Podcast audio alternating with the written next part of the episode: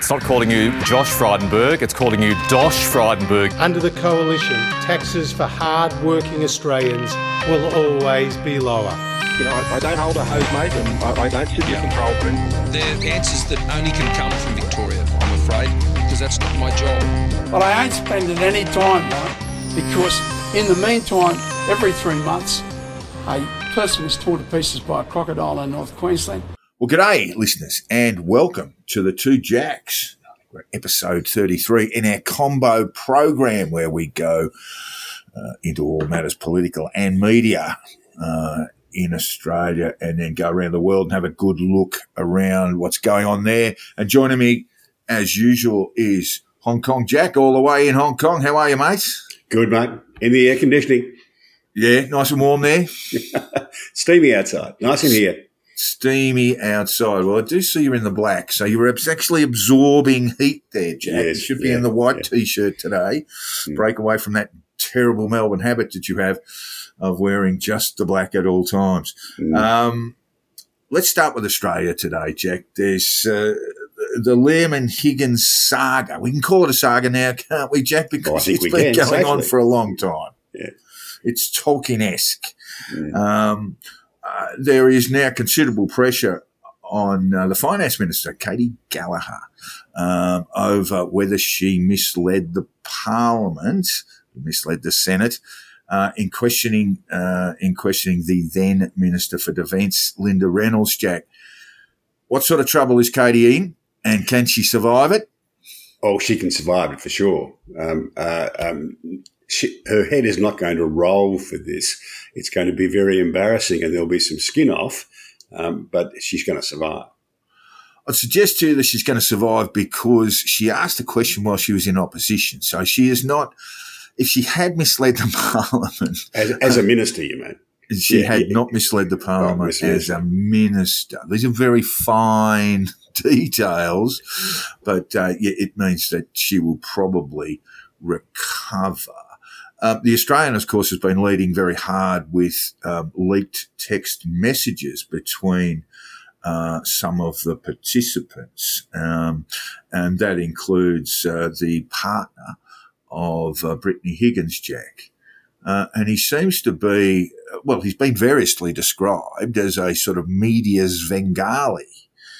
Um, but he seemed to be certainly in the business of, um, of uh, getting this story around and the, the, uh, with with with uh, a real, it seems like a real desire that he shared with Brittany Higgins uh, to embarrass Scott Morrison in particular and the Morrison government.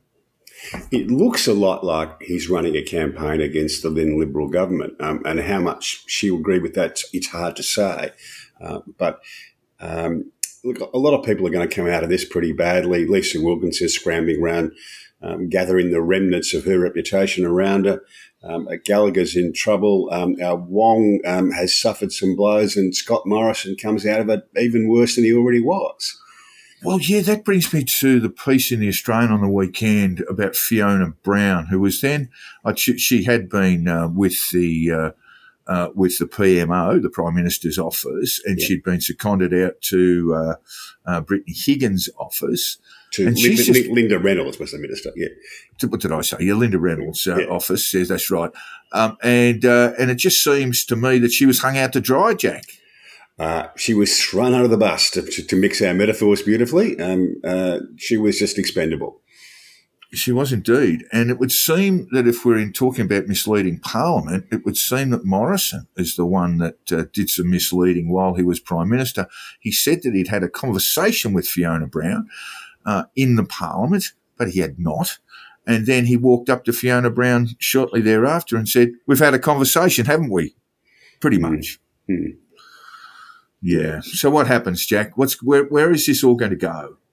Um, there will be a, an entertaining stoush for a, for a few days this week, and I think, I think this week is the last sitting week of Parliament for a Two? For yeah, you've got two weeks. Two weeks. two, two weeks to go. Um, um, there will be a fair bit of argy bargy for a few days over this, uh, and it will go away. But um, it's just a reminder um, of um, the chance in politics. I, I, I got sent a quote this week from Benjamin Disraeli, the former British Prime Minister.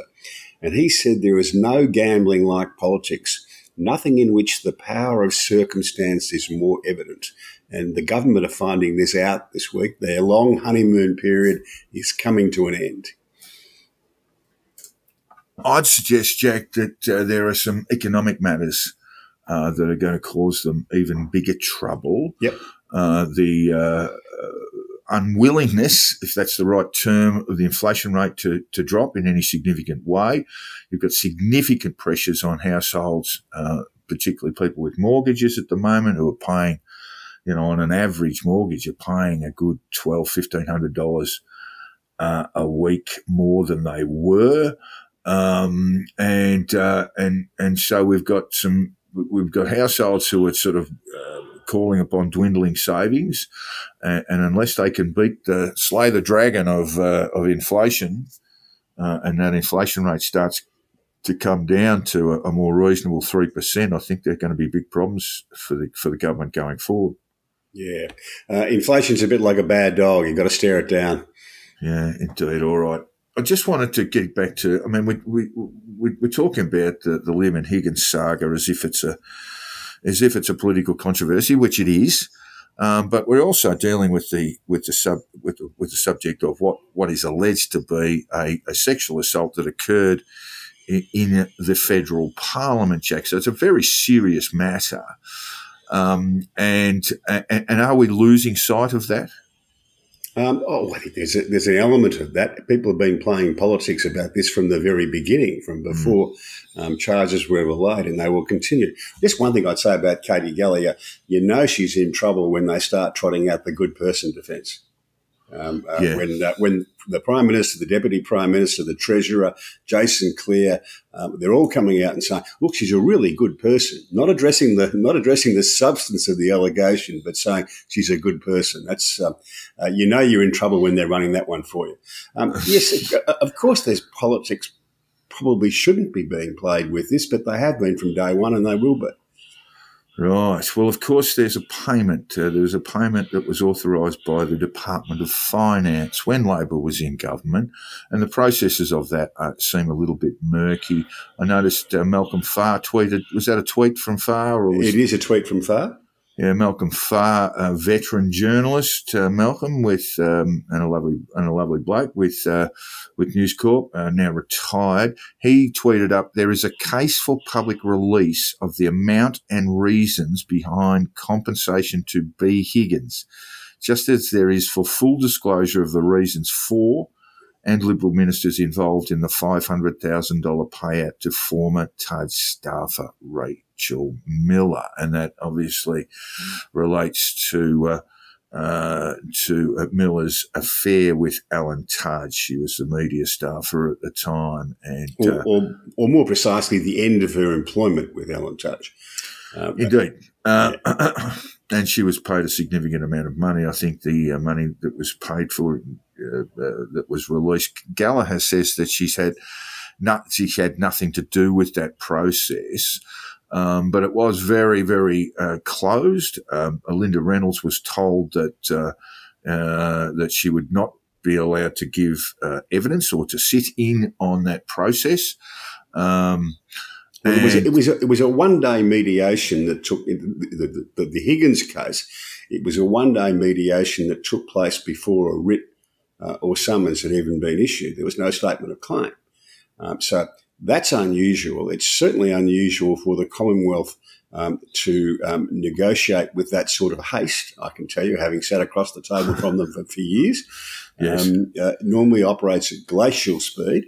Um, uh, and so there, there, are probably questions to answer uh, as to who authorised what and when, as there would be, I think, in the Miller case, the same questions who authorised what and when but I suspect no one's going to have the, uh, the uh, uh, no one's going to be mustard keen to um, to expose that process.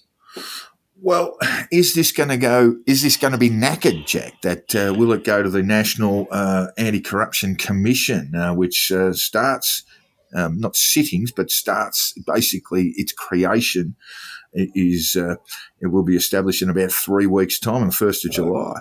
Yeah, well, the, the history of starting uh, crime commissions in Australia is that you you don't know what's going to happen, who they're going to bite first. If you ask the New South Wales Liberals, they brought in ICAC and it's since brought down three fairly good premiers of New South Wales. Well, knocked off Liberals. the first. The bloke who created it, Jack. The bloke who created it, it came back and bit him within a few months. And oh, uh, just nice old bite too. Yeah, and and, and there's every chance that this could happen again. Um, and I've had a look at the the uh, the act setting up the National Crime Commission, and um, I've got to say the definition of um, of uh, corruption allows a fair bit of scope for judicial lawmaking. It's a bit vague in my view.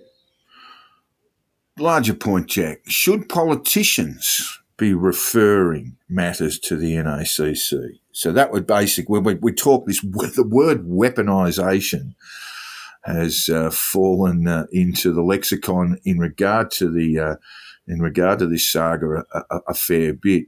But should politicians be able to refer to the NACC?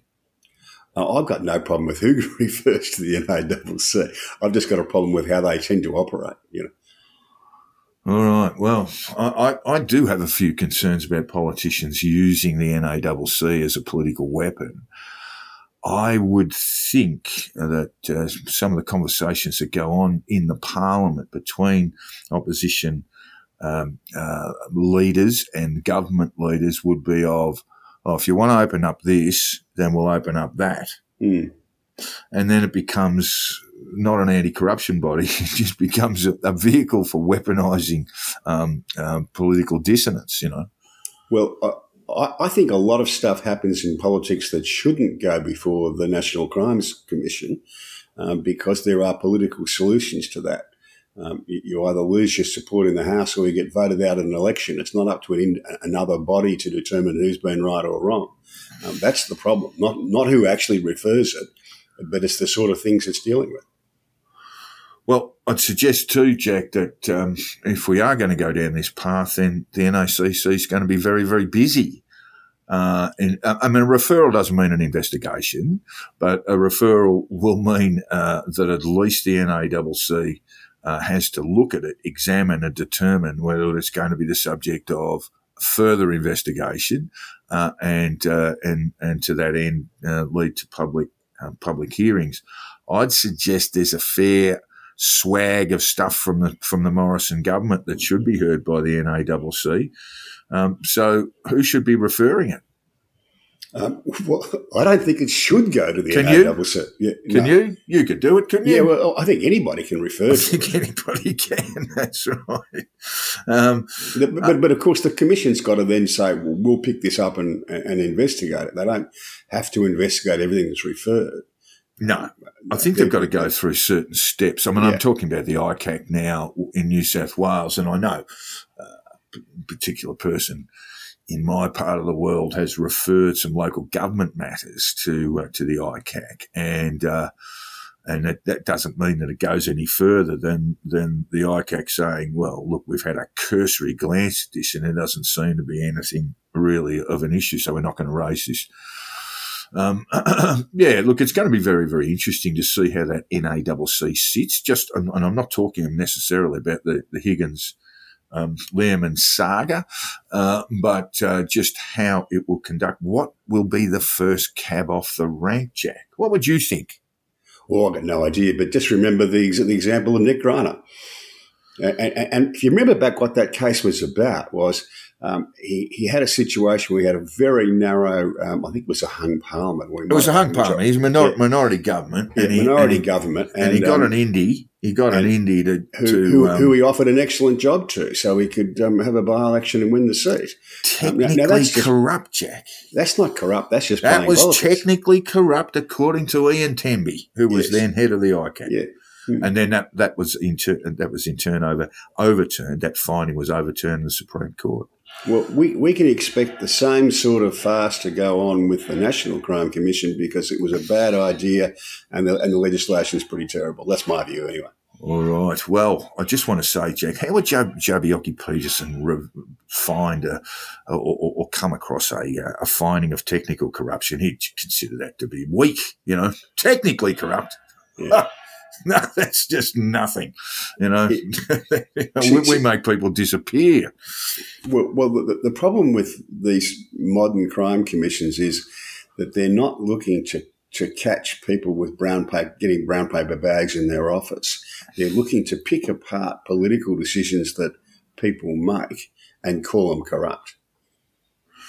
Yeah, okay, all right. It's going to be very interesting, and it won't be the last we talk about the NACC. In fact, in a couple of weeks' time, we're going to have a proper look at it once it's up and running, Jack, and you'll have your brow furrowed and your legal index finger wagging, I'm sure, as we go through it. Now, the voice, Jack, uh, this is uh, a, a constant in our podcast. I did see Noel Pearson come out with a bit of a mea culpa. So he's been going too hard and uh, and because he goes a bit hard, doesn't he? he does, that's his natural instinct. Yeah, well, he's he's the old fashioned um, halfback flanker who you know coat hangers blokes and um, uh, you know gives him, a, gives him a whack behind the ear every oh, three minutes. Spray. He's a very good man with a spray. Yeah, um, and he's confessed. Look, I might have gone a bit hard. might have gone. I'm, I'm just in on reflection. Hmm. Uh, he might have gone a bit hard uh, in that. In fact, he said. Um, uh, uh, uh, I think that message has got to be even more prominent than the voice. This is in regard to this. This, um, is, this is recognition he's talking about. Yes, it, it, it, needs to be more prominent than the voice. The recognition needs to be. The voice is just a means. The core of the reform is recognition. And our argument is that the voice is the best means. Give our people a voice to the parliament, to the government, and you'll give us the best means of recognition. But the main point here, he says, is that we achieve recognition. That was the original motivation. When John Howard kicked the ball off in 2007, it was about recognition. Pearson said highlighting recognition would be a fundamental refocus that brings clarity to our campaign and our cause, in quotes. Uh, he said um, uh, he had erred in engaging in multiple verbal stoushes, saying the movement's most valuable asset was its unifying essence and, quote, people like me need to realise we can't be drawn by our opponents into obscuring that promise. I think that's a mistake I personally made, some of the fights and the frustrations about that, and so on. So there's going to be arguments, uh, and Noel's sort of saying, well, I'm going to be a bit more tempered in my response at the moment. But that is a really important point that he talks about the distinction between recognition and the voice, or he says the voice is the vehicle of recognition. Is well, that if correct? It, if it was about recognition, I, I suspect the, su- the support polling would be about 80%. Um, yeah, but uh, what would be the point of recognition without the voice, Jack? Well, that's the argument that the, the yes case are failing to make. They- Yeah, but, it's, it's, it's all up to them. This is not on the no case. This is up to the yes case to say, this is why we think it should be done this way. And at the moment, the genie's out of the bottle. They've completely failed to do that. Oh, by the way, while we think of these things, Jack, and I don't want to go too far back to the um, uh, to the Lehrmann Higgins saga, um, but um, uh, uh, the one of the prominent people for the no case, uh, Jacinta Price, uh, has said that uh, she's looking forward to an apology from Channel 10 and from Lisa Wilkinson, who she claims made some racist remarks in regard to some of these texts that have been released. She got a full, she got a fulsome apology from Channel 10. Did she? um, uh, I didn't already. see that. Yep. Um, uh, Oh, that was Channel 10, obviously, yeah. yes. Um, uh, and um, yeah, an abject apology, pretty much. Yeah. Was it? Yep. We got it wrong. It was. Uh, it was pretty nasty. You know, like pretty- an old fashioned apology. We not not you may have been offended. We got it wrong. Yeah, without going to the, the direct quote, I mean, Wilkinson basically was was indicating and, and, and in fact agreeing uh, agreeing with uh, um, um, Brittany Higgins' partner that uh, Jacinta Price was pre-selected as a sort of token. A diversity hire. A, a token Indigenous woman. So there you go. So the apology has been made. I haven't seen the form of words by, by, by Channel 10 at least. by Channel 10. When was that done? During the project? Uh, I, I don't know where when it went to air, but uh, um, it certainly it's a public apology. It's all over. It was all over social media. So Okay.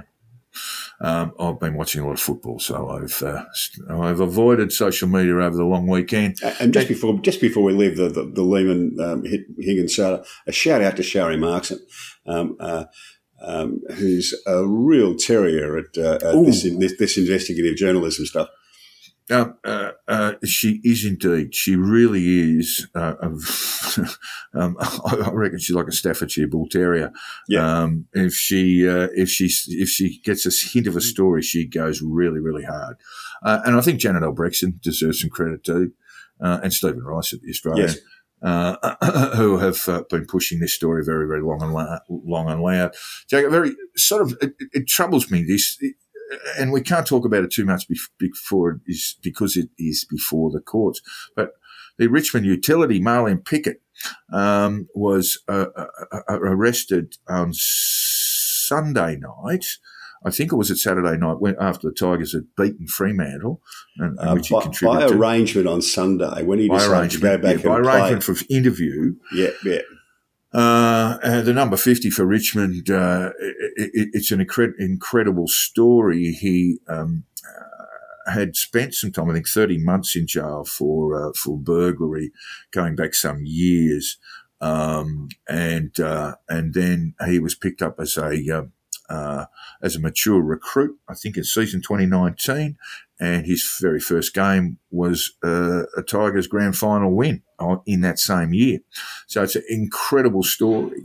Uh, a, a game in which, for a debutant, he went very, very well. He did. He was, he, he was very, very close to winning the Norm Smith. He went hard at the footy, and that's the way he's played his footy. Uh, he's been charged with aggravated burglary as a result of the um, the meeting he had arranged with Western Australian Police. Uh, with aggravated burglary uh, in, in regard to uh, break-ins around industrial or commercial premises, uh, safe breaks um, uh, to the tune of about three hundred eighty thousand dollars. Uh, he is entitled, uh, as we all are, to the presumption of innocence here. And he was bailed yesterday, and the uh, prosecution case was rolled out a bit. Have you? Did you have a look at it, Jack? I did. Um, I don't want to make any comment about the case. Yes. Um, I just just say this: um, uh, the AFL are right not to, to make any sanctions against this bloke at all. He's entitled to the presumption of innocence, um, and AFL has got to be for everybody. That means people um, um, who may have gone to jail, may have served some time for a dishonesty offence, should There's be free to play. Um, uh, the um, the idea that it can only be for the good guys um, is just wrong. I went back a bit, uh, Jack, and there was a bloke in the 1930s who was uh, jailed during the season. I can't tell you his name or even the club that he played for, but he was jailed during the season for bigamy. Uh, You don't get a lot of bigamy charges these days. I'm not quite sure why that is. Uh, it, it probably just stopped. Um, but uh, I, do note that the magistrate, uh, in hearing the bail, and Marlon Pickett, Marlon, Marlon Pickett was released, and he's returned now to Melbourne, uh, and he is required to uh, attend a police station in Melbourne. Uh, once a week, and and those are those are the basically the restrictions. Oh, and the other the other restriction is not to contact any of the other any of his other co-accused. Um, but the magistrates ke- said the case was not overwhelming. It did deal, in fact, with a number of sort of circumstantial matters in regard to the hiring of a camper van and money being transferred to, uh, uh, allegedly transferred to Marlon Pickett's uh, bank account, uh, and that some clothes that he had been seen purchasing were visible on CCTV cameras around the time of the offence. That would indicate to me some some fairly um, circumstantial evidence. But there was a, uh, a mobile phone ping uh, on one occasion in and around his mobile phone. That is a ping uh, to some of the some of the towers uh, uh, in uh, roughly the same location uh, as the. Um, uh, a- a- a- as a location of one of the burglaries at that time. Now, that is I just wanted to tell listeners, people often see these things, these these mobile phone pings, as being that will place you exactly in a particular area, and, and it really doesn't. And sometimes it can be wrong. So um, yeah, we'll let this matter unfold as we go. Uh, and uh, report on it. Um, and as you quite rightly say, Jack, uh, the AFL uh, will allow Marlon, Marlon Pickett to continue playing uh, while this matter is uh, while this matter is unfolds in the courts. It's very different to the NRL situation, Jack. If he was playing NRL, he would not be permitted to play. Mm, I think that's wrong. It is wrong, uh, and we saw the sort of a you know a bit of a reach of this when there was a, a player charged. Uh, St George Dragons player was charged with rape, and uh, and ultimately he was acquitted, but he was not able to he was not able to ply his trade for, for the period in which that trial um, uh, w- was underway. Uh, and it just seemed to me to be an, a, a very hastily uh, sort of uh, uh, g- g- um, gabbled together sort of uh, um, response from the NRL, which they probably, if they had their chance, would not have done in the first place. You can't take away a bloke's livelihood or a woman's livelihood on the basis of an accusation. All right. Um, well, you uh, shouldn't be able to do that. Uh, and look, Marlon Pickett, by the way, was playing outstanding football. Um, uh, Tigers have been going pretty well, and, and he's been sort of leading the charge in many ways. Very hard, hard football type uh, player. Um, now, Jack, overseas, uh, the Ukrainian uh, counteroffensive has begun. Uh, that includes uh, the introduction of five armoured brigades. That's a significant body of uh, armoured vehicles. Uh, and uh, reports from the Ukrainian side say they've taken back three villages.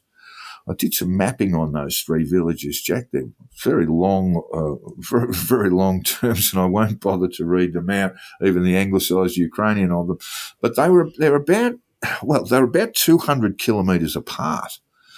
Uh, and we are talking about a front on the southeastern or Donetsk uh, uh, um, side of Ukraine.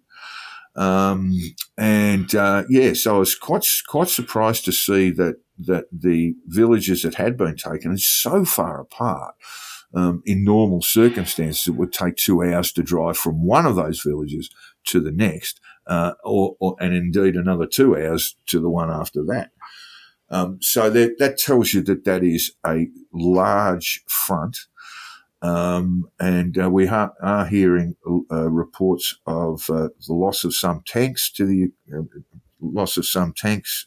Perhaps they're the uh, M1 Abrams tanks. We're not quite sure, but they've lost some tanks, and they've got no air power, Jack. They've got no support for their movements on the ground. Uh, even though they're mechanised, highly armoured vehicles, they don't have any air power.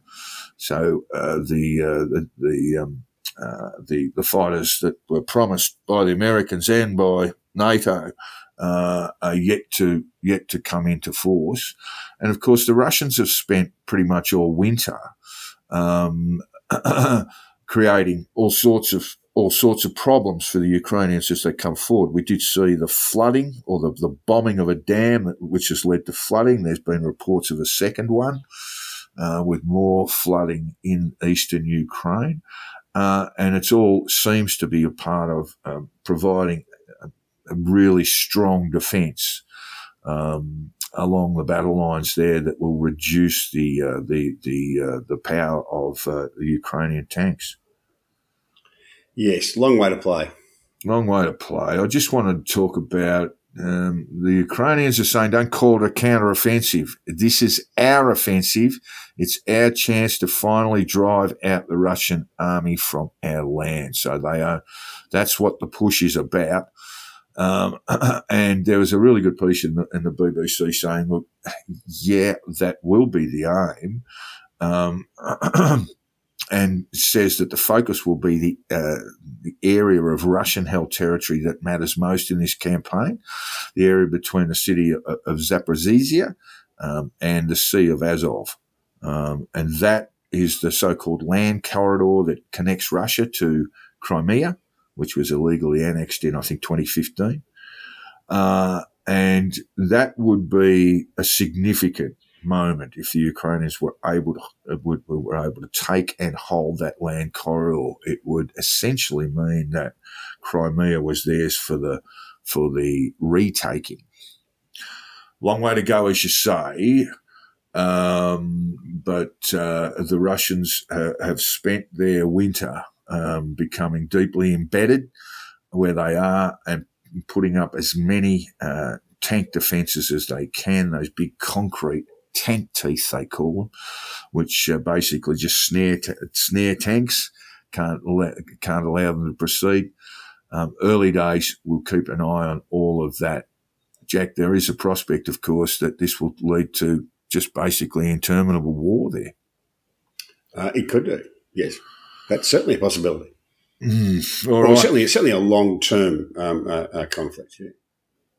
Jack, uh, in Italy, Silvio Berlusconi is dead at 86. I'd suggest to you now that given the amount of plastic surgery and uh, other work that Silvio has had done, his corpse may remain in state for the next 30 or 40 years without any sign of deterioration. Just before he died, have you ever seen a face so waxen in all your life? Um, uh, apart from photos of the uh, deceased communist um, uh, leaders in Moscow, no. he did have a bit of the Lenin complexion about him, didn't he? Uh, last time I saw him, anyway. Always with a tan, always with a bit of a smile. Media operator, of course, in, in Italy.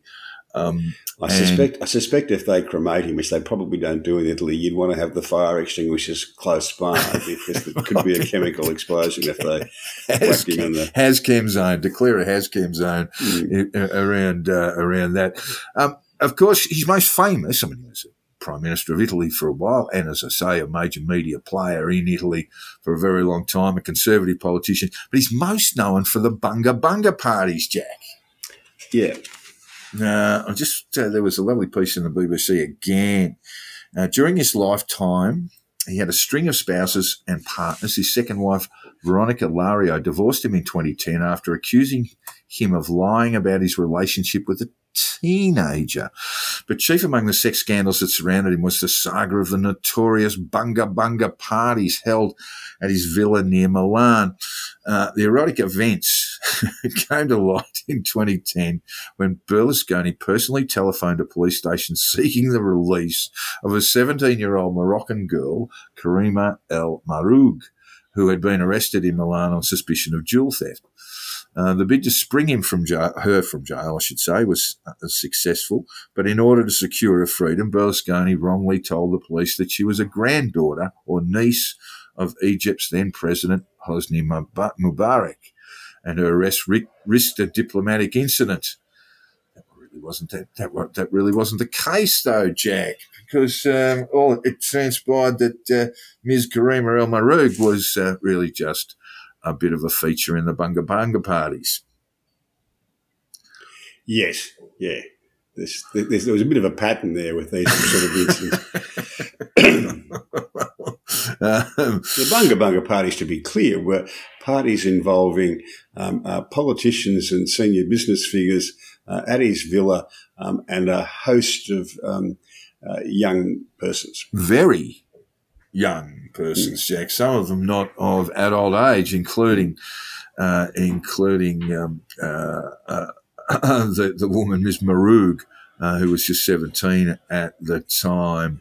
Uh, what do we say, Jack? What do we say about Silvio Berlusconi? Good riddance, or well, he wasn't uh, too bad a a prime minister of, of, Italy, to be quite honest. Well, he um, held the job for I think it's only about 18 months before corruption, corruption, you know, which is, you know, in longevity terms for Italian prime minister, not too bad. Um, mm. but, but, uh, but he, he, he, it was basically a scandal that, that brought him down.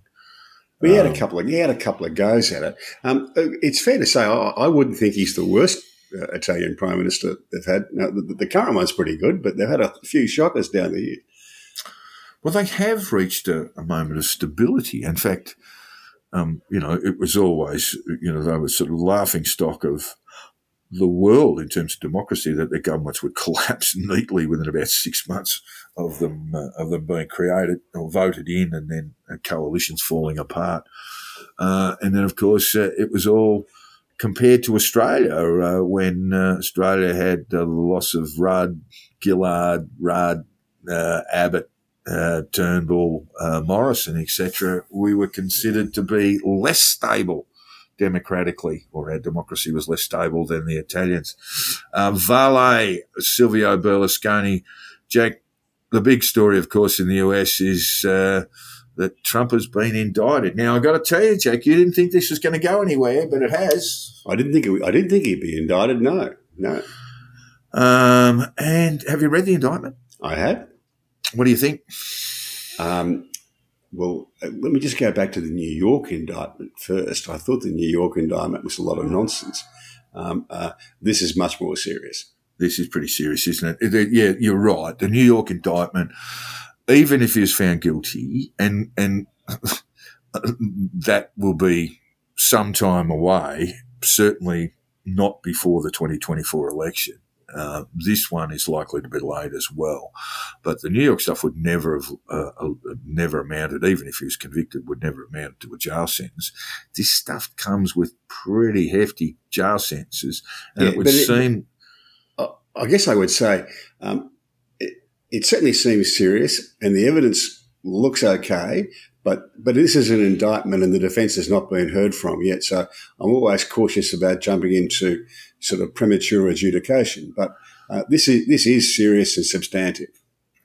It is indeed. Uh, um, and of course, he'll be arraigned later today, our time. We're recording on the 13th of January, which is a Tuesday, but of course, uh, with time zone differences and so forth, uh, Trump will be arraigned. He'll be arraigned in Miami and there's likely to be um, uh, a nice old uh, turn up of uh, MAGA people outside the courtroom. Um, but I was reminded of um, uh, of uh, due process and jury trials, Jack. You only really need one in Miami who thinks Trump's okay on the jury, and he gets off. Oh, there's no guarantee in my mind that he'll be convicted of these things. Uh, Bill Barr's been his Attorney General. Of course, uh, they're, they're no longer friends, it's fair to say. Uh, but uh, William Barr, Bill Barr said uh, that he said this is not the case of the Department of Justice conducting a witch hunt. He, he said, in fact, they approached this very delicately and with deference to the president adding that if he hadn't jerked them around for a year and a half, he thinks this would have gone nowhere, would have ended up like the Biden stuff, Jack. Uh, because um, one, yeah, if Trump had a moment's self-reflection, which I don't think he probably does, not capable, uh, uh, he would know that um, this is a problem entirely down to him. But he seemed to be in, in, in the um, uh, in the indictment, he seemed to be sort of bragging about showing documents to people. He said, "Oh, this is a secret document." He said, "I could declassify this with if I was still president, but I can't now." So hmm. that's he's actually acknowledged if that's correct, and I'm not sure whether that was uh, uh, uh, information obtained. The other part of this that tells you everything you need to know about Donald Trump is that he put a lot of other people in his camp in harm's way before him uh, other solicitors, his uh, so-called uh, sort of bodyguard, um, and he had uh, well, his solicitors secreting documents. Uh, he did. Um, well, later. The, the, one, one thing I was looking for in this was trying to find did they have any indication of what the motivation for doing this was? Um, and the only thing I could come up with that um, it was stupidity in, in, in, in, doing what he did and, and the opportunity to big note himself, to be a braggart. Um, there's yeah, no suggestion any no suggestion anywhere that he was selling this or doing anything. Like, all he wanted it for was to show he could big note himself. Yeah, yeah. Uh, yeah. So, well, he talked about how he'd spoken to the Pentagon about a particular attack on a particular country. and God only knows what that would be and how they basically got back to him. And here's the document. It's secret. It's, it's classified. What can we do about this? No, there's nothing we can do about this because I'm not president anymore. But he'd show it to, she'd show it to people. Um, and of course, we, we also in the indictment, we saw a, a, a photograph of boxes of containing inclu- uh, containing documents, many of them top secret, some some of them classified. Sitting in the shower, Jack. Sitting in the, sitting in the shower room. You got a chandelier there, and uh, and I do see David Burgess, bit of a wag, came up with a lovely little comment there, Jack. Yeah, I haven't read the indictment, but the, the, this is compelling visual evidence of first degree felony home decorating. but the, this is something I've said about when I first saw photos of um, uh, the apartment in Trump Tower in Manhattan. Um, that it looked like it had been done by Liberace on a coke. I know it's just too much. I mean, I I for one do not want to sit on a gold toilet, Jack. Mm. It's bound to be cold. It's bound to be cold. Um, You so prefer, yeah, you prefer you prefer the warmed up Japanese ones with the with the you know the, bit of the- talking going on in the background. yeah, yeah, um, yeah, much more, much more civilized. Uh, just that's the other thing that that Trump is so over the top, you know, that he lives in this sort of aesthetic hell. Uh, of uh, of opulence, of uh, of, uh, of real in your face kind of opulence. Um, uh, Megan, Th- This actually makes him popular with. Uh, oh well, um, we'll talk about the polling, yeah. yeah, no, but th- th- this actually makes him. No, the way he lives makes him popular with um, the people Hillary Clinton called the deplorables, um, because um, when he made money, he didn't go off and have a summer place in Martha's Vineyard. Um, uh, he he likes he does exactly what working people would do if they got money. You know, he has a gold toilet and a big plane, and you know, um, I, don't, I don't know that that stands up. I really don't know. But I think it does. At what point do you achieve a certain level of wealth and say, right, that's it, get the plumbers in, we need the gold toilet? Oh, well, his his housing is the sort of thing that if you're a poor person in Mississippi, you'd say, if I had money, that's what I would do. Yeah, okay. Um, uh, what sort of, well, we're going to have to see the arraignment. Uh, it's bound to be a very colourful sort of episode. He has summoned MAGA to be there, and there will be there in considerable number. That will happen in about 18 hours uh, as we record this. Um, uh, run us through some of the uh, social media responses, Jack. Uh, there, there've been a few different ones. I I must say that Bill Barr's, the interview, two interviews Bill Barr's done, Yeah, one with CBS and one with Fox, are well worth a, a watch. Um, interestingly, in the CBS interview, he said that um, he thought he thought he would still vote for Trump if the choice was Trump or Biden. Right. Uh, uh, That was and- that was Barr. yeah, and Barr, and Barr's never been a friend of Trump. Uh, he took the job Well, he as was attorney- early. Or, well, well, no, no, he- I don't think he's ever a friend. He took the job as Attorney General because it needed someone Yeah, strong to be strong to be in there, and he was capable of doing it, and he was very good at. it. Um, but um, but he said that uh, he doesn't think either of them uh, are fit to be president. But if he had a choice, he'd vote for the Republican. Um, it- but if it came to that, if they were both there, he'd vote for the Republican. But there's, there's this is from people who are Republicans, but not Trump people, I suppose. Um, never Trumpers. yeah, no, they're not never Trumpers either, but they're they're a sort of you know middle um, Republican middle people. Megan McArdle from the Washington Post. I guess it's possible that the case against Trump will fall apart in court, and even if he's obviously guilty, maybe the public will care less than I expect. Maybe he could eke it out in 2024, but the GOP could also just nominate someone else and not have to worry about any of that. Ooh, that'd be a bold move, Jack. Um, bold, bold move, that one.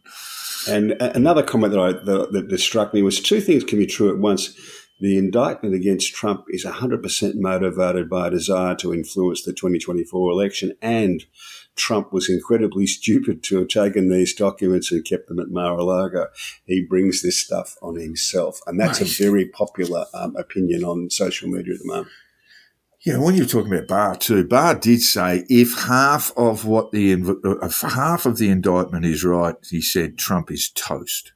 Yes. Uh, and and so he does have a problem there. But Jack, as I understand it, and you might be able to help me through the constitutional uh, parameters here, but as I understand it, if he was elected in 2024, he could be elected under indictment, he could be elected under conviction, and he could be elected in jail. He could Yes. be. Uh, Yes. He could be president while he's while he's sitting in a federal slammer. Yes. I I've got to say, I- I just don't think the constitutional forefathers really thought this through. No. Um, they uh, hadn't thought of they hadn't thought there'd be a, a man come along with a gold toilet like Donald Trump who who imposed himself on on the politics of America. yes. Well, no. It's still a possibility he can he, he can be elected. That's if he's the candidate. Well, we have seen polling. We've got to get to that because he's just got another boost, and now I think he's forty odd points Well, ahead of no, I'm not quite sure about RDS. that. Um, uh, the latest I've seen from interactive polls, April 6, it was 58 21 DeSant- Trump DeSantis, Hmm. May 15, 49 19, and June 9, 43 22. Okay. Those are better figures than the ones that I heard on uh, one of the That, news. that, that came through this morning. So, um, it, it, you know, Those are better figures for RDS. Yeah, Yeah. it, it's it's um, uh, um, it's the quote from Benjamin Disraeli um, uh, earlier on. Um, uh, you know, politics is chance. Yeah. Yeah, it's going to be really interesting. Uh, RDS has taken the view. Uh, just before just before we leave polling, the, the most significant poll that I saw was an ABC poll this week, um, which was uh, had Trump and Biden um, both with only 31% approval, exactly the same approval. And as Scott Jennings, the CNN commentator, says, the American people are doing everything else but standing on the roof screaming at us to say, we don't want either of these people. Yeah, well, if it does come down to a fact of um, Trump beating DeSantis and others uh, in the uh, in the primaries, then uh, I, I think Biden will just slice him up again. Um, I, I think that's there's every chance of that occurring, just because independent voters just won't have a bar of Trump anymore. Um, but RDS has come out in support of Trump. Chris Christie, the uh, former uh, New Jersey uh, governor, uh, has also come out and he's going to play a bit of a spoiler role, Jack, in the primaries. His job, he says, is to take out Trump. yeah, What chance he um, got? He, that, that's all he can do because he left, by the time he left office in New Jersey, uh, he was very, very unpopular. He was a bit unpopular, um, but so then, so then again, so was Trump in 2020. But um, um, uh, but he is very good. He is he's a very capable, um, strong man in politics. Yep. Uh, and he's the one who can, you know, he's the one who can stand up and verbal Trump, the, while the others, I don't think, can or should, perhaps. Um, and so that, yeah, so he's uh, he's thrown his cap into the ring there last week, just after we uh, recorded. Chris Christie is now in the running. Mike Pence is now in the running. Um, Nikki Haley is now in the running, but they're uh, you can count their uh, support in the fingers of one hand, basically. Mm. Well, DeSantis, I thought he's, I thought Trump's polling had gone through the roof, and I think there was a bit of sense. I, I got sucked into a bit of sensationalism in the media when I got hold of that. I didn't look at the polling today, so I'm glad you've, uh, I'm glad you've sorted that out. He's not really much different from where he was a week ago. DeSantis, Uh, well, DeSantis Trump. is going better than he was two weeks ago. A little bit better, a little bit better. That's right. Um, so, what should DeSantis? DeSantis, we know, has come out and talked about weaponisation. There's a lot of weaponisation talk out there, isn't there, Jack? It's a, It's turning the- into a bit of a cliche. It's the word word of the week, isn't it? Really? Uh, a lot of weaponisation going on there, and they all do it. Um, oh, Kari Lake, she was on the weaponisation there. The failed Arizona gubernatorial candidate, she was big on that, uh, and she's uh, heading the protest uh, at the arraignment in Miami later today. What should Ron DeSantis be doing, Jack? Um, pretty much what he's doing. Well, I don't know. I don't know about that. Um, maybe he should be talking beyond these, you know, um, culture war sort of shenanigans around, around sort of woke politics and so forth. Yeah. Oh, I think you can tone that down a bit. That's that, that's certainly true. Um, and this goes to, uh, you know, I mean, those things don't resonate with voters, I would suggest to you. I mean, they are going to resonate with people who've already made their minds up about this so called woke talk and and, and, you know the sort of clashes that uh, RDS has had with with Disney, he'd be wise to start speaking more about the economy. He'd be wise to be speaking about more national issues, about housing, uh, and, and those sorts of things. You know, so maybe this creates almost a perfect scenario for him because Donald Trump will be out there screaming about how no one loves him and, or well, how he's being persecuted uh, and, and, really doing offering uh, offering American voters nothing more than a look in the rearview mirror, while RDS should be actually laying out a a uh, a, a four year agenda as president. Yes. All right, become, what have we got to, here? To, to become president, uh, in my view, all DeSantis has got to do, and this is a tough one. If he can, if he can win the nomination, um, uh, there's no one on the other side who he can't beat. Um, he will certainly beat Biden, Biden, if he stays on his feet. And the alternative is perhaps a, a Harris Newsom um, uh, combination. Um, and that's two Californians, and there's more chance of a Mormon getting elected no, than that two won't Californians. Happen. That won't happen. Um, Biden will be will will win the primary hands down. Uh, there's just no there's no there's no alternative, and the, the only reason that would happen is if Biden decided that he wasn't going to run, but he's made it very clear that he is. Now, I tend to agree with you uh, that if DeSantis makes his way through the primary, with and, and, and there are so many caveats here. The, the the first caveat is that the Republican Party remains in one in one piece, and and, and if um, uh, Trump is seen as being forsaken by uh, by the GOP, they'll be held to pay within the party and its uh, sort of grassroots support around Trump. Meanwhile, Jack, when we talk about California, uh, San Francisco, uh, it's a beautiful city, or it used to be, and it's not much these days, Jack. Well, this really struck me this week when I read this. Um, it's lost six six point three percent of its population between 2019 and 2021, two years. Um, that's a faster loss than at any time in Detroit's um, collapse.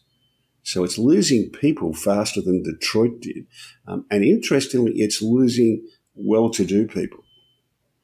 Right, yes. And we've seen that. There's been a bit of an exodus, part of it in turn to Texas, where the Texas government has made. Um, uh, uh, created incentives and, and, and tax uh, tax reductions for big corporates that, um, including big tech companies, to go and set up in Texas.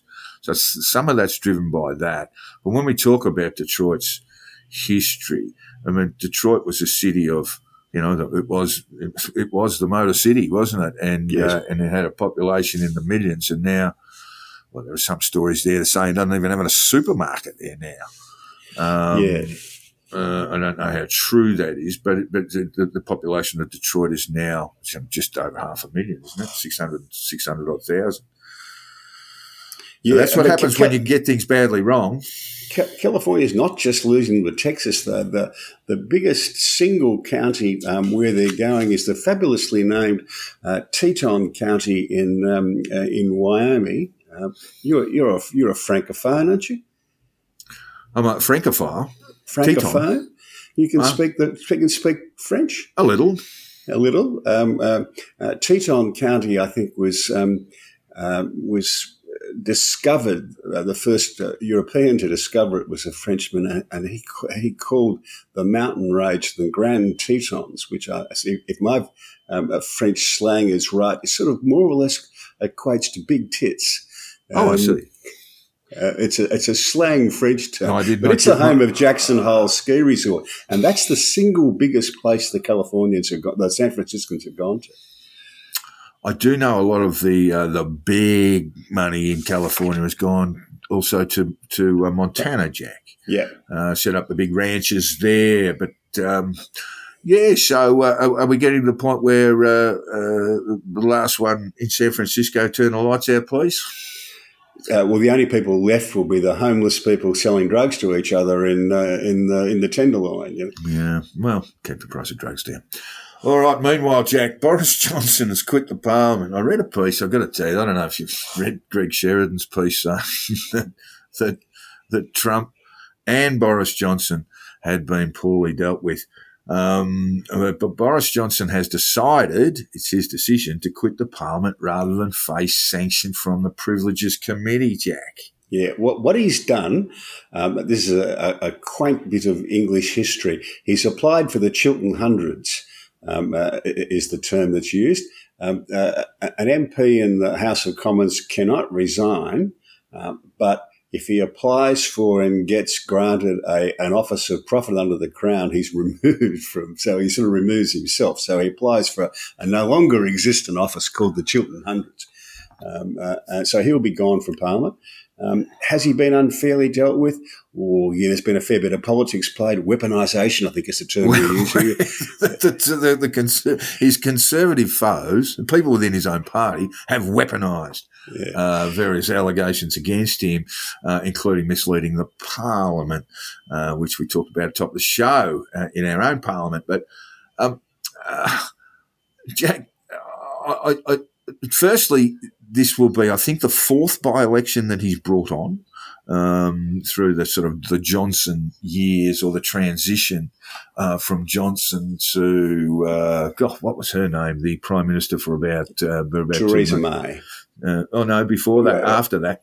Oh, Liz Truss. Liz Truss, yeah, the, the Truss, they'll, they'll, they'll, talk about the Truss weeks for years to come, Jack. Um, and, uh, and now Sunak. Uh, and so, uh, Jack, what chance do the Tories have win of winning the next election? And we're not getting, we're not too far away now.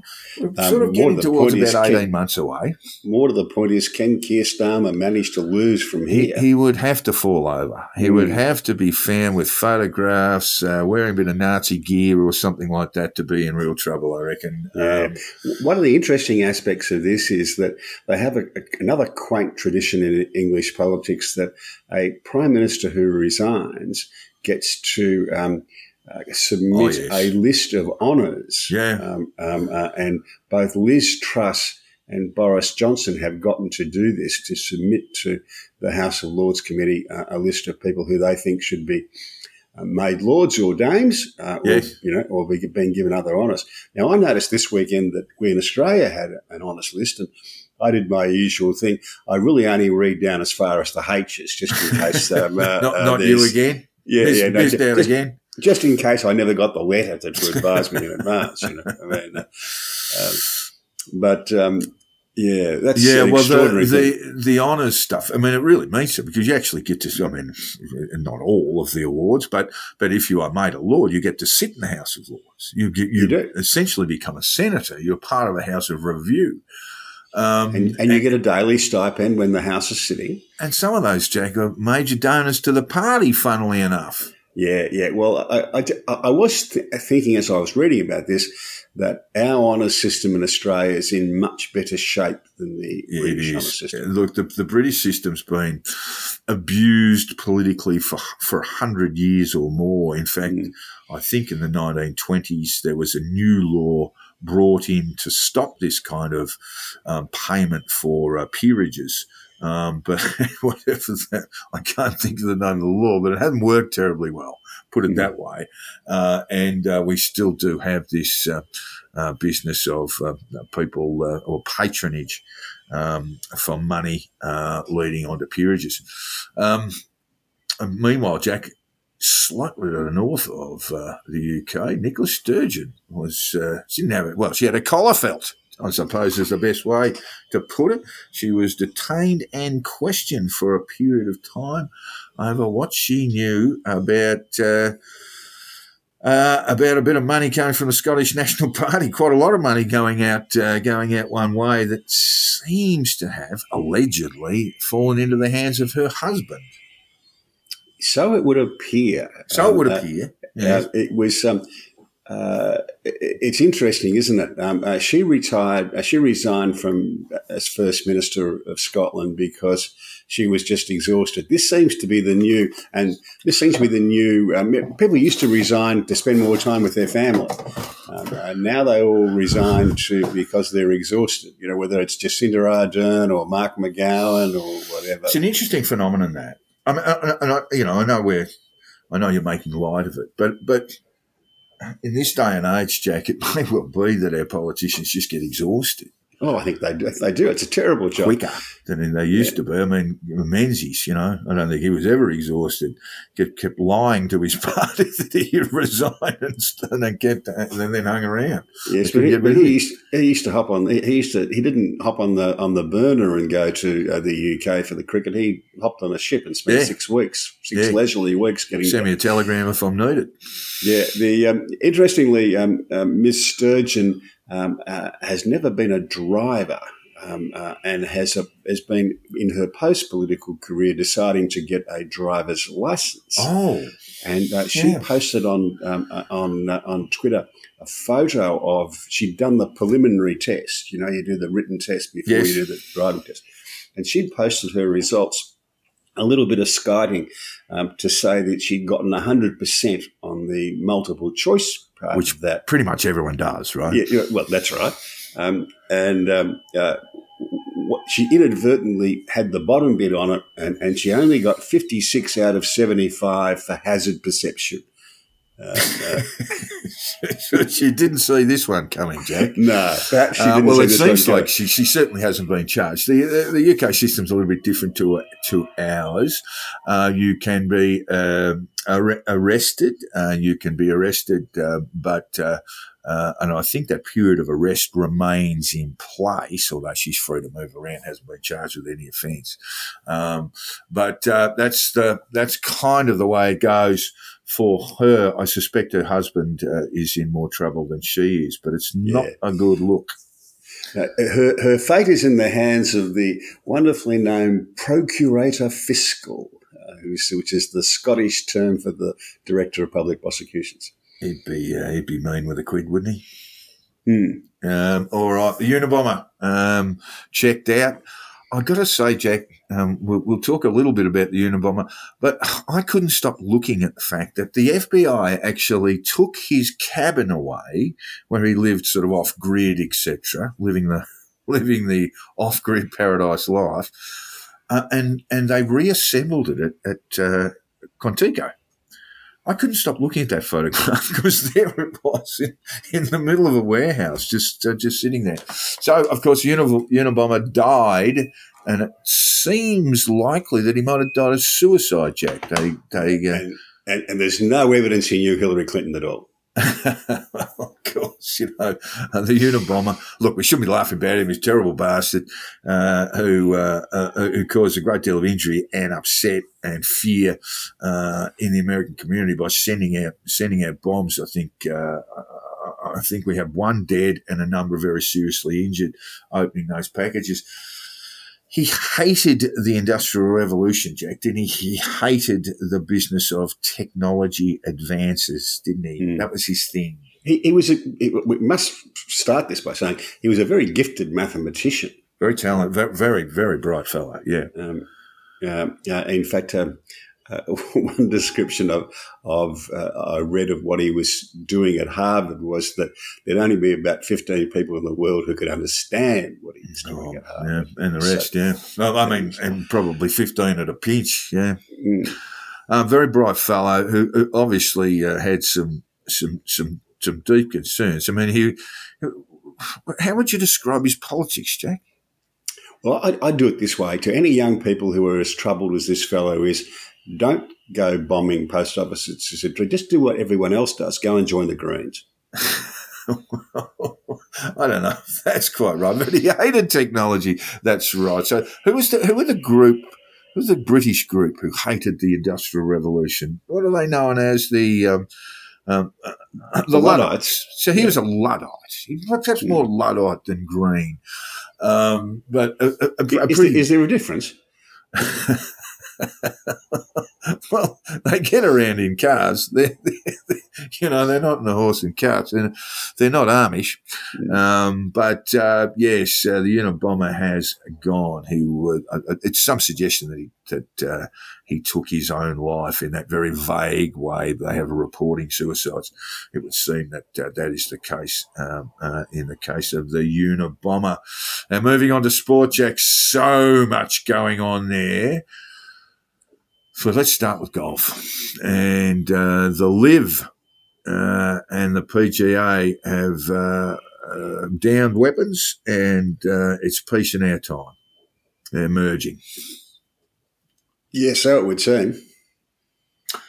And um, and not everyone's happy about that, Jack, in- including one Greg Norman, who seems to have been overlooked uh, in the administration of the um, of the merged game. Um, one suspects that the that he was uh, on the PGA lists of uh, list of he can't be involved if we if we come to an agreement. Never to be selected again. Got the old NTBSA. Um, Titus O'Reilly uh, whipped up with a tw- with a tweet. Say, say what you like about the PGA, but they will not compromise their morals except for money. Uh, which is just about right, isn't it? Uh, and it Well, just means I, I think it was a question of survival. I think they needed to compromise this because it was going to ruin golf. Oh, it was. It was just going to split it in two. Hmm. Um, I did see. Uh, is it Rory McIlroy? Yes, Uh, he's not happy about it. He said, um, "Look, I stuck with the PGA, and now all these blokes that uh, departed for big money are allowed back. And what's going on there?" So you got a point. um, this has got a, fair bit to play out yet. Uh, It's not exactly clear to me how this new um, uh, uh, organisation, this new combined organisation, is going to work, and it certainly isn't clear how the people who stuck loyally with the PGA are going to be treated at all. Hmm. all right. Well, uh, it, what we do know is it's going to have a lot of Saudi money, Jack. So, um, so the future of professional golf is pretty much assured along those lines. Uh, they are talking big, big numbers. Big, big dollars. Yeah.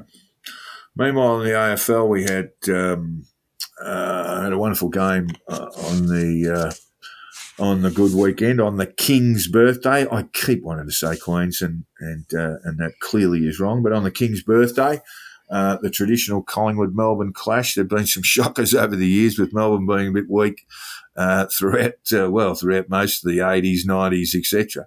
Uh, terrific game yesterday. Did you see it? I did. Yeah, good game of footy, uh, and one of those rare examples of uh, Collingwood getting close but not getting the job done.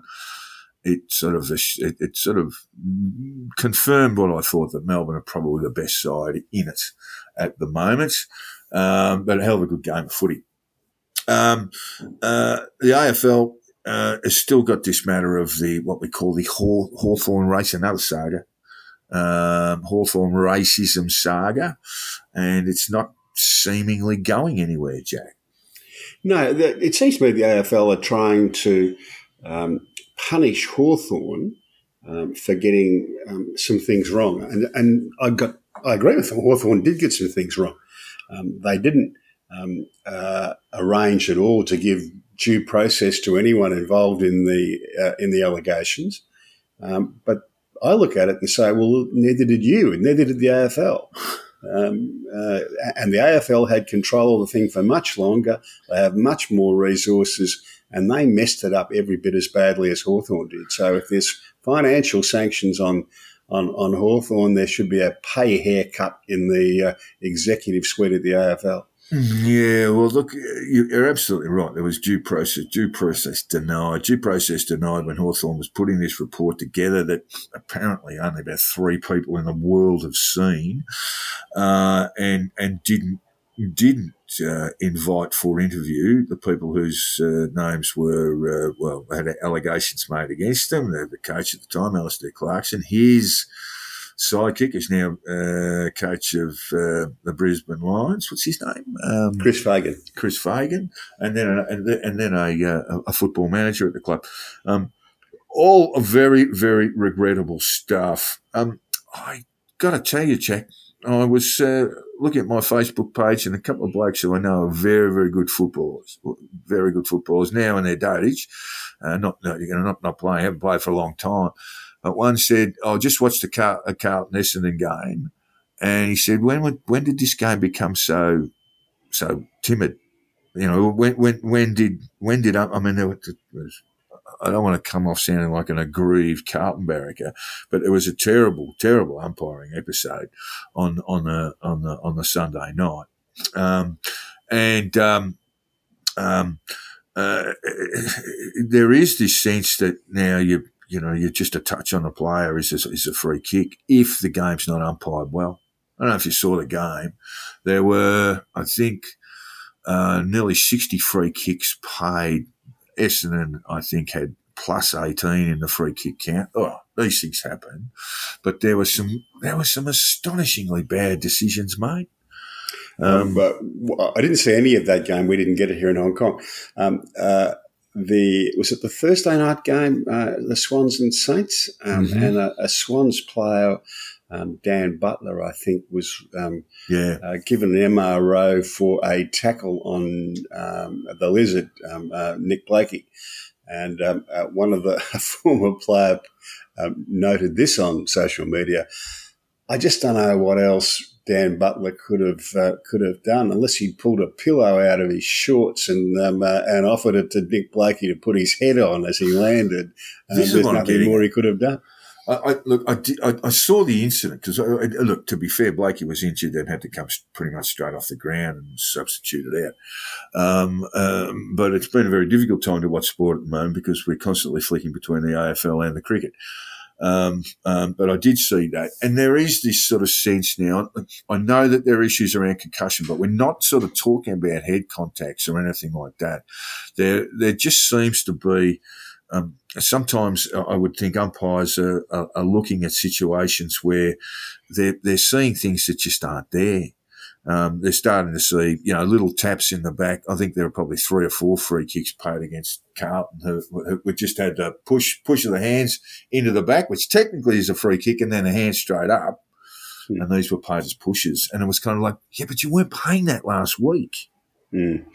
That's true. The other, the other thing, of course, is that they they're allowing people to stand up in the tackles um, and and not blowing the whistle very quickly. Yeah. And what that means is that to get the whistle, the players have got to keep going and sling the player, and that's what's causing the problem. Yeah, I see too that they that they, sometimes you'll see them you know, call a ball up really quickly, which I think you need to do if the ball's not going to come out, mm. uh, and other times they'll just let it go and go and go, and that means you know either the first or the second tackler is going to put the guy on the deck, and that's. Yep and, and they'll get a or the ball carrier on the deck, and, and that's when and, you're and unless you're carrying a tackle call.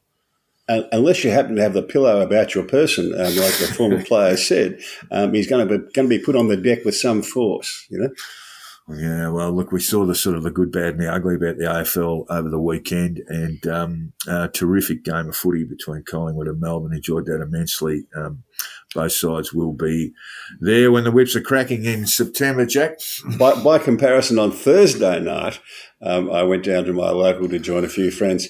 And um, uh, we tried to watch the beginning of the Saints and the Swans, and it was so dire. We said, "No, the cricket. Oh, we're, on, we're on the cricket." Mate, I, I, that, I, I, watched the uh, the first 15 minutes, that was before the cricket started, and I flicked over the cricket, and it was just a horror show of disposals, wasn't it? It was yeah, just, yeah. you know, it was just basically drill a pass to your opponent, and who in turn would take the mark and then drill a pass to his opponent, and the ball bounced back between a half forward and half back most of the quarter. I think they only kicked maybe two goals for the quarter.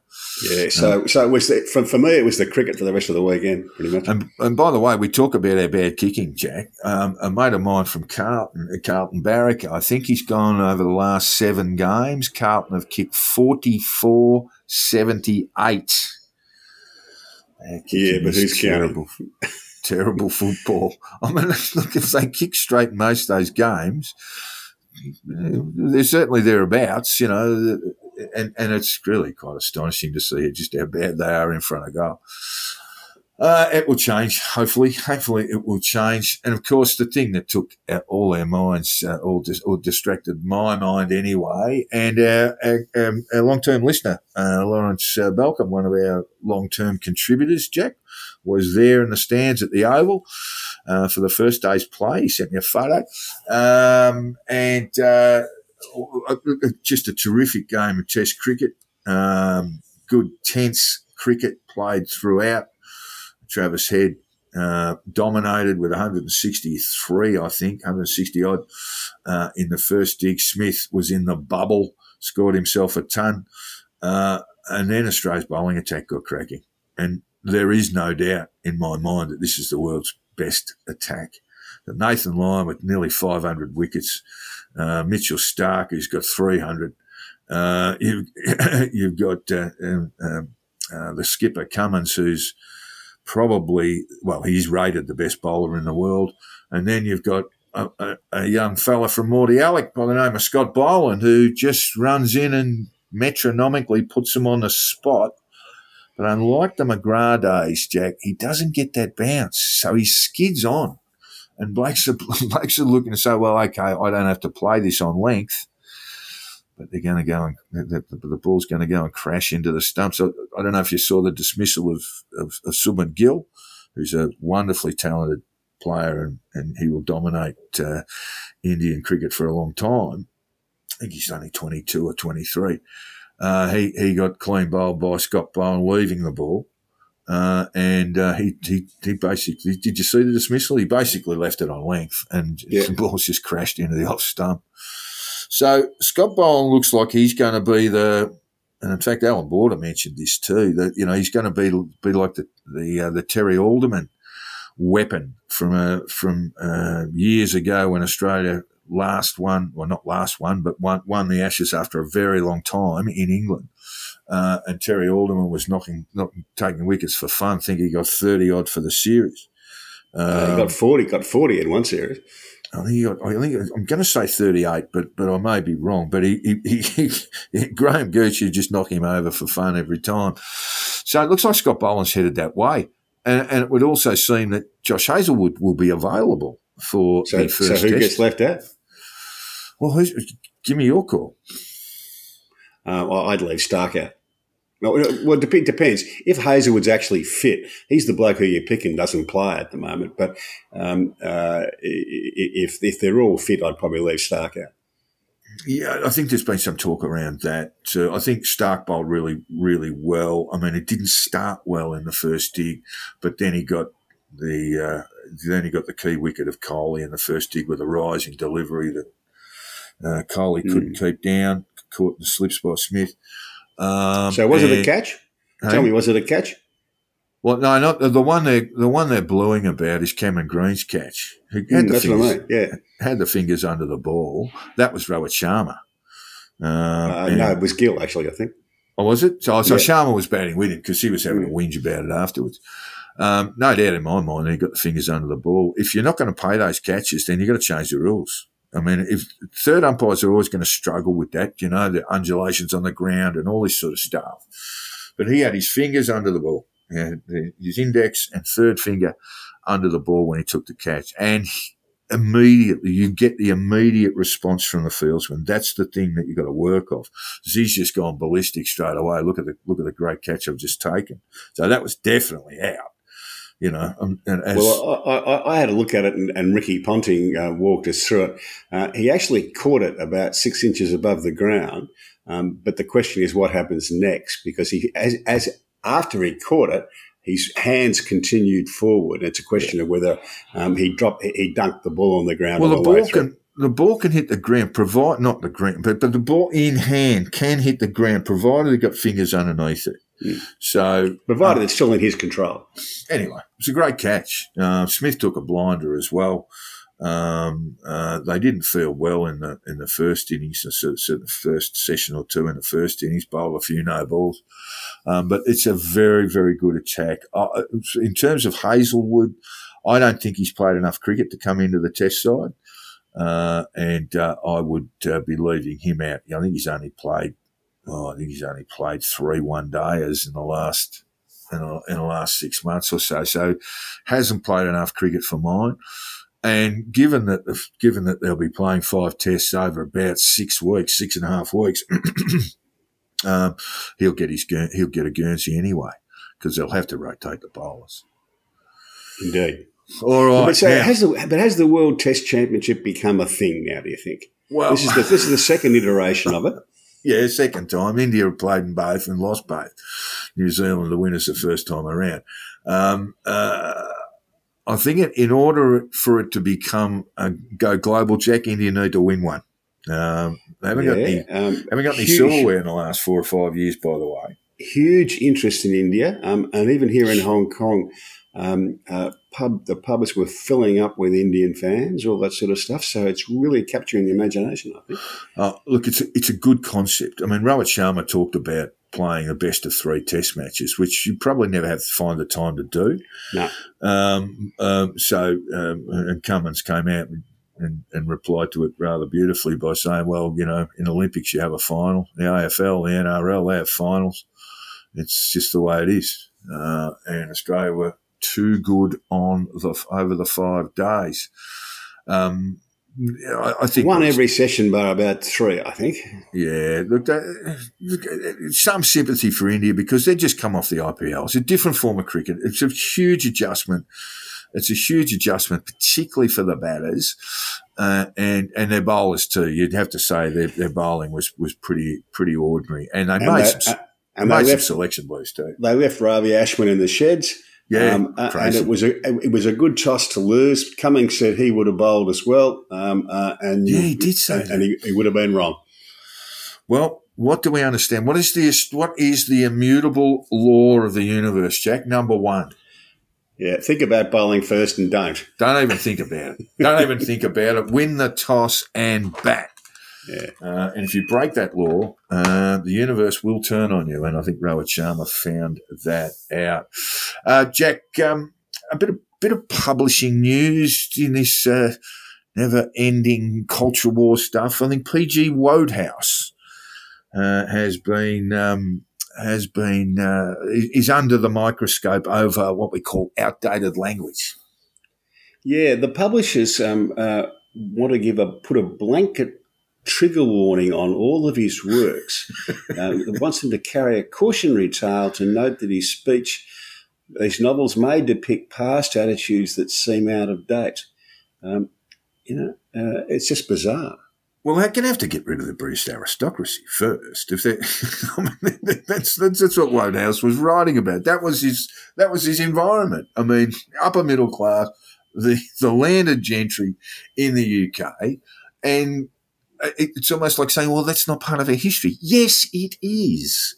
Mm. Uh, and PJ Wodehouse, I actually quite liked some of the some of the adaptations and plays and things like that. I quite like all that sort of stuffy British. Well, I've, I've, I've got a collection. I've got I've got the the complete um, uh, the, the, the Wooster and Jeeves novels. I've got all of those, and I mm. think they're they're an absolute delight.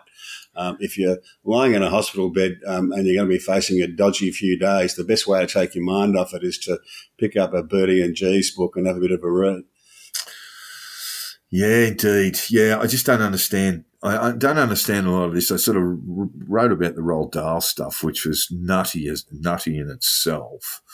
Um, and some of the language that they that they that they sought to change there was just sort of I, I just don't understand it. But anyway, um, uh, PG PG Wodehouse is is uh, is due for the dreaded for the dreaded uh, revision, Jack, or or is it just a warning, a sort of caveat emblazoned on the cover of the book saying some of this is a little bit nuts because PG Wodehouse wrote about a time uh, in England where basically we had an aristocracy, which we still have, uh, and, uh, and and it was all about essentially uh, a, a, privileged group of people um, running around bumping into one another. Mm. Yeah, very crazy stuff. You got something to take us out, Jack? Yeah, just this lovely little piece from Twitter. Um, uh, uh, from a commentator, commentator in the US. I've not read the details, but the amount of men I see walking around who can't afford socks is getting out of hand. Often they look like they are wearing their sister's trousers. This is a straight cut suit, Jack. It's it's fair to say that it is not made for you and me. Uh, you know, if any, if I uh, go flipping, and, and, rare occasions that I go, uh, go looking for clothes and I come across the the straight cut pants, I'm just moving, I'm just moving them out of the way. Yeah. They're not for me at all. And the idea that you can wear them with no socks and just pop the shoes on, it's it's got to be uncomfortable. You would think so. Yeah, I, yeah. I, I, I, I still like my socks. You know. Oh yeah, look, I tell you what, if if you're in the Southern Highlands you know you don't have socks, you, are going to get chilblains and possibly frostbite. Um, so yeah, socks are very very important. I do remember seeing, I think it was at, at Derby Day last year when they had the men's fashion parade, and everyone was in the uh, in the no shot, no no socks, no, and the and the thin cut suits, and they looked like pimps. They actually looked like racetrack pimps. So yeah. we're not doing it, Jack. Let's just no. say it right now. You and I are not going to go for the for the slim cut pants and no socks. And if I ever no. see you do it, I'm going to have to uh, pull out uh, that pillow, that missing pillow, and stuff it, stick it over your head until you stop squirming. Yeah. All right. Thank you very much, Jack, for your time today. Um, it's been a wonderful uh, exploration of all global matters political. Um, thank you very much for your time, Jack. Pleasure, mate.